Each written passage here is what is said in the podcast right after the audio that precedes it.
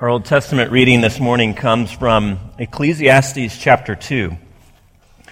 I said to myself, come now, I will test you with pleasure to find out what is good. But that also proved to be meaningless. Laughter, I said, is madness. And what does pleasure accomplish? I tried cheering myself with wine and embracing folly, my mind still guiding me with wisdom. I wanted to see what was good for people to do under the heavens during the few days of their lives. I undertook great projects. I built houses for myself and planted vineyards. I made gardens and parks and planted all kinds of fruit trees in them. I made reservoirs to water groves of flourishing trees. I bought male and female slaves and had other slaves who were born in my house. I also owned more herds and flocks than anyone in Jerusalem before me. I amassed silver and gold for myself and the treasure of kings and provinces. I acquired male and female singers and a harem as well, the delights of a man's heart. I became greater by far than anyone in Jerusalem before me. In all this, my wisdom stayed with me. I denied myself nothing my eyes desired. I refused my heart no pleasure. My heart took delight in all my labor, and this was the reward for all my toil. Yet when I surveyed all that my hands had done and what I had toiled to achieve, everything was meaningless, a chasing after the wind. Nothing was gained under the sun. This is the word of the Lord. It's great to be with you. We're in our second week of a study of Ecclesiastes, and that passage probably sounds very similar to what we read last week if you were here with us. If you're new, we're going to take about 7 weeks in this book and hopefully wrestle some meaning out of this book that preaches meaninglessness. So we're entitling this called Dark Grace. So would you pray with me as we get into this particular passage? Father, I pray that you would help us to open ourselves up to your word, that you would help us to open ourselves up to your will, to what you want from us. Father, I pray that we would take hold of this dark grace that is challenging, that is not necessarily comforting, that is hard to hear, that many of the ways that we look to find joy and meaning in life are stripped away. And Father, yet I pray that you would give us courage to do so, that we would not fear the truth, but believe, as Jesus taught us, that the truth will set us free. And so, Father, I pray that your truth would do that this morning. You would set us free from all the ways that we seek to avoid the truth and that we seek to amass wealth and possessions and pleasure as ways to find meaning in a somehow meaningless world. Lord, I pray that you would guide our time. We pray in Jesus' name. Amen. Ecclesiastes is a bit like a Woody Allen film. And those of you who are fans, despite his personal misdeeds, probably know what I mean. And early in the beginning of one of his films, Radio Days, a boy is struggling with depression. And his mother drags him to the school counselor for help. And the counselor says, well, what's going on? Tell me about your story. And he says, like all 8-year-olds say, do you know that the universe is expanding? Do you realize that eventually everything is going to burn up? Do you realize everything is going to be over? What's the use of doing anything? Well, what does the counselor say? In most places in our world, for most of human history, the counselor would say, well, no, there's plenty of reason. This is not all there is. There's right, there's wrong, there's God, there's eternity, there is meaning to be found. But in our cultural moment, the counselor doesn't have anything to offer him because the boy's right. This little boy is saying there are no answers. Everything is going to burn up. You taught me that in school. Nothing means anything. In the end, it makes no difference what I do because everything is going to be over. He's logical. He recognizes the vanity of existence, and that's why he's in counseling. Well, that's the conclusion that Kohelet, the teacher, the preacher of wisdom in this book, arrives at in chapter 1 that we looked at last week. But maybe he hasn't looked in all the right places. Maybe there's something else that he's missing. And so he takes on this task to investigate pleasure and toil. And he decides to pursue everything that he can imagine that might bring him pleasure. He reasons we have these enormous appetites, and the earth provides us a great array of pleasure, an incredible array of ways to explore feeding these appetites. So maybe sensory delights, maybe great achievements is where meaning can be found. Now, most of you have filled out a job resume. You filled out a job application, a college application. And what do we do when we fill out these things? We talk about how great we are. We sell ourselves. We're not dishonest, hopefully, but we try to put ourselves in the best light. We embellish. That's how I got this job. Well, in the ancient world, it was a common practice for kings to embellish their greatness. They're trying to connect their life's work with something that's lasting. So people reading of their exploits would say, man, I would have loved to have lived under that king's leadership. And this kingly figure in Ecclesiastes, Kohelet, begins to do this. He begins to highlight all of the amazing things that he possesses, all of the things that he's accomplished. And here's his resume. Verse 4, great building projects. He builds houses. He builds vineyards. Verse 5, gardens and parks full of fruit trees. Verse 6, he constructs reservoirs to send water to the gardens and parks and houses. Now, that all sounds very Portlandy. That sounds great. But then we get verse 7, he gathered slaves. That's not a very pleasant thing to think about. But in the ancient world, you see, this was a sign of great wealth and prosperity, that he had the leisure time to explore wisdom because everyone else was working for him. He could command his every wish. Verse 8, silver and gold. He has material wealth. He can buy whatever he wishes. Verse 9, his reputation is greater than anyone that preceded him. He was the Steve Jobs of the ancient world. And he says that he denies himself no pleasure in verse 10. In verse 4, he cheers himself with wine. He goes on an extensive wine tasting, a drinking junket. He goes sideways in Israel. A few of you got that reference. Maybe you're embarrassed to laugh. He was the man who has it all.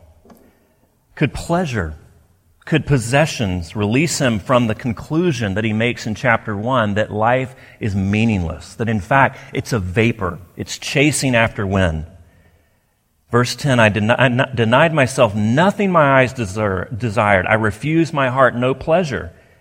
What's his conclusion? Where does that lead? Verse 11, yet when I surveyed all that my hands had done and what I had toiled to achieve, everything was meaningless. Everything was absurd. Everything was vapor, a chasing after the wind. Nothing was gained. There was no profit. There was nothing left over after all of this pursuing. There was a temporary payoff, but not an ultimate payoff. He's not saying that pleasure has no value, but no ultimate value. If we pursue it believing that meaning or lasting joy can be found, we'll constantly be frustrated, we'll constantly be disillusioned. The Onion, for those of you who don't know, is a satirical magazine. And they ran a story this week on Revlon about the company's You Are What You Are campaign. And in this campaign, remember this is The Onion, it's satirical, okay? Revlon is cautioning consumers that at best makeup is a sad disguise people hide behind in a futile attempt to avoid uncomfortable facts about their humanity and their mortality. With our new ad campaign, Revlon Vice President Vivian Falk says, we want to emphasize that you can buy all the lotions, powders, fragrances you want, but you can't escape who you really are. A fragile, flawed, and ultimately insignificant being who's tormented by fear and insecurity. It's fine to use our products if they make you feel a little more attractive, but just remember, it's only a temporary distraction from the terrifying reality of your barren, unfulfilling life. Your existence is a dismal and feeble one, and no amount of mascara is ever going to change that. Company representatives further revealed that a new 60-second TV commercial would conclude, look at yourself, weak, afraid, all alone in this world. Everyone sees through you. Only death awaits. Revlon. Pleasure, beauty, the approval of others, sensual fulfillment are very good things indeed, but don't fool yourself. They can't provide ultimate joy and meaning. And insofar as we pursue them for that, they're just a papering over. They're just a disguise. And they're a disguise that lets us down. These things are at most contributing factors to real joy. And we know from experience, and we know people, that some people have great pleasure in eating, great pleasure in drinking, great pleasure in working, and yet are desperately unhappy. And some people don't have that opportunity to pursue the pleasures of this world, and yet they're joyful. They're happy, even though they're denied riches and sensual pleasure. What Kohelet is searching for in this quest isn't this momentary sensual pleasure that comes and goes. There's nothing wrong with it, but it's not ultimately fulfilling. But what he's looking for, and what he doesn't find in pleasure, in possessions, is this stable type of happiness. It's a lasting joy that's directed to a worthy object.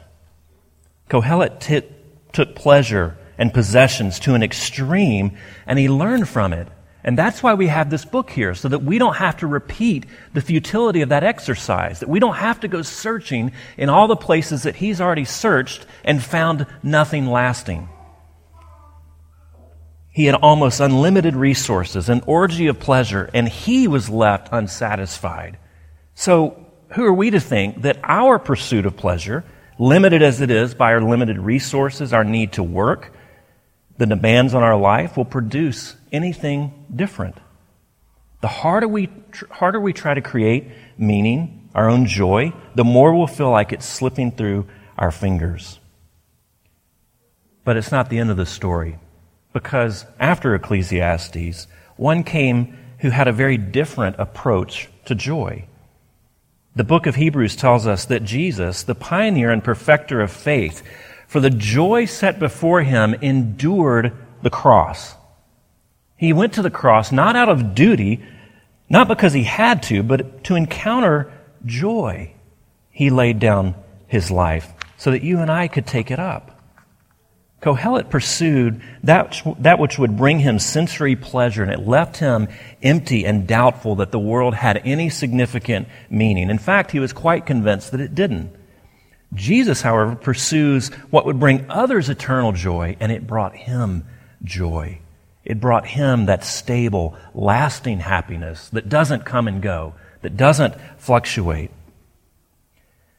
If you're new to InTown, one of the things that we try to drive home, that we try to emphasize, is that being a part of a church isn't finding the place that best meets your needs, but it's finding the place that best pushes you into others' needs. Often the Christian journey isn't possessing your best life now. It's forsaking temporary pleasure so that others' real, lasting joy can be secured. Sometimes it's encouraging, or sometimes it's renouncing our dreams and finding the courage to walk into other people's nightmares. One of the ways we may choose to do this, one of the applications that we may take from this, is by joining a community group. In doing so, you're thrust into other people's lives and needs, and you have an opportunity each and every week or every other week to help carry someone else's burdens. Maybe you have a resource of spiritual maturity that you can impart through intentional one-on-one relationships or through a small group. Maybe it's rethinking how you go about your work. Instead of seeing it as a means to an end, you begin to wonder who on your team, who sits in a nearby cubicle that needs a kind word, a word of encouragement, who has burdens that they're not expressing that you maybe could unearth through a strategic conversation. If you're a student in the classroom, maybe it's looking for the person with few friends and seeking to be a friend to them. You see, as we choose to live this way, we're not simply mimicking Jesus, but our work, our toil, has eternal worth. It has lasting value. Were you paying attention to the New Testament reading? The Gospel reading? Jesus tells us that what you do for the least of these, you've done unto me. That is what you've done to those with people, done for people with needs, with burdens. No matter how minuscule, no matter how small, it's as if you've done them for Jesus. Kohelet accomplishes monumental achievements, and he finds it's not lasting. But Jesus says that the very least thing that you do, if it's done unto him, it's as if you've served him forever. No matter how great your accomplishments are under the sun, your name will fade from memory. But however slight your gift is to those that he loves, your name will live on in memoriam, and it will live on in Jesus' memory. As successful as you might be, as much pleasure you might take in, you can't undo this absurdity of life. And I'm facing the absurdity of death. You really can't have it all if you're looking under the sun. Ecclesiastes has an ending, and we'll look at it in a few weeks, but here's just a taste of what's coming. The author leaves us with some very simple thoughts on life. Verse 13 in chapter 12. Now all has been heard. Here is the conclusion of the matter. Fear God and keep his commandments, for this is the duty of all mankind. Fear God. Wait on God. Follow God. Decenter your own story. Decenter your own life quest and let him take up residence in the middle of your story. Let him and what he wants to do in and through you become your life quest. Let his kingly reality shape the way you think about pleasure and work. Let him, something from outside of the system, do something about the absurdity of life. If you're always and only working within the system, under the sun, then life is vaporous. Life is without meaning. The only way that life becomes less absurd, the only way that life has not only meaning but joy, is when we filter life through the relationship with a God who approaches us from the outside. When we see that Jesus comes in from beyond the sun, to create meaning, to give us meaning, to give us joy. And as an act of grace, we receive the message that God says as he comes into our system, as he comes and enters into our world, as he comes from beyond the sun, and he says, I love you, I accept you.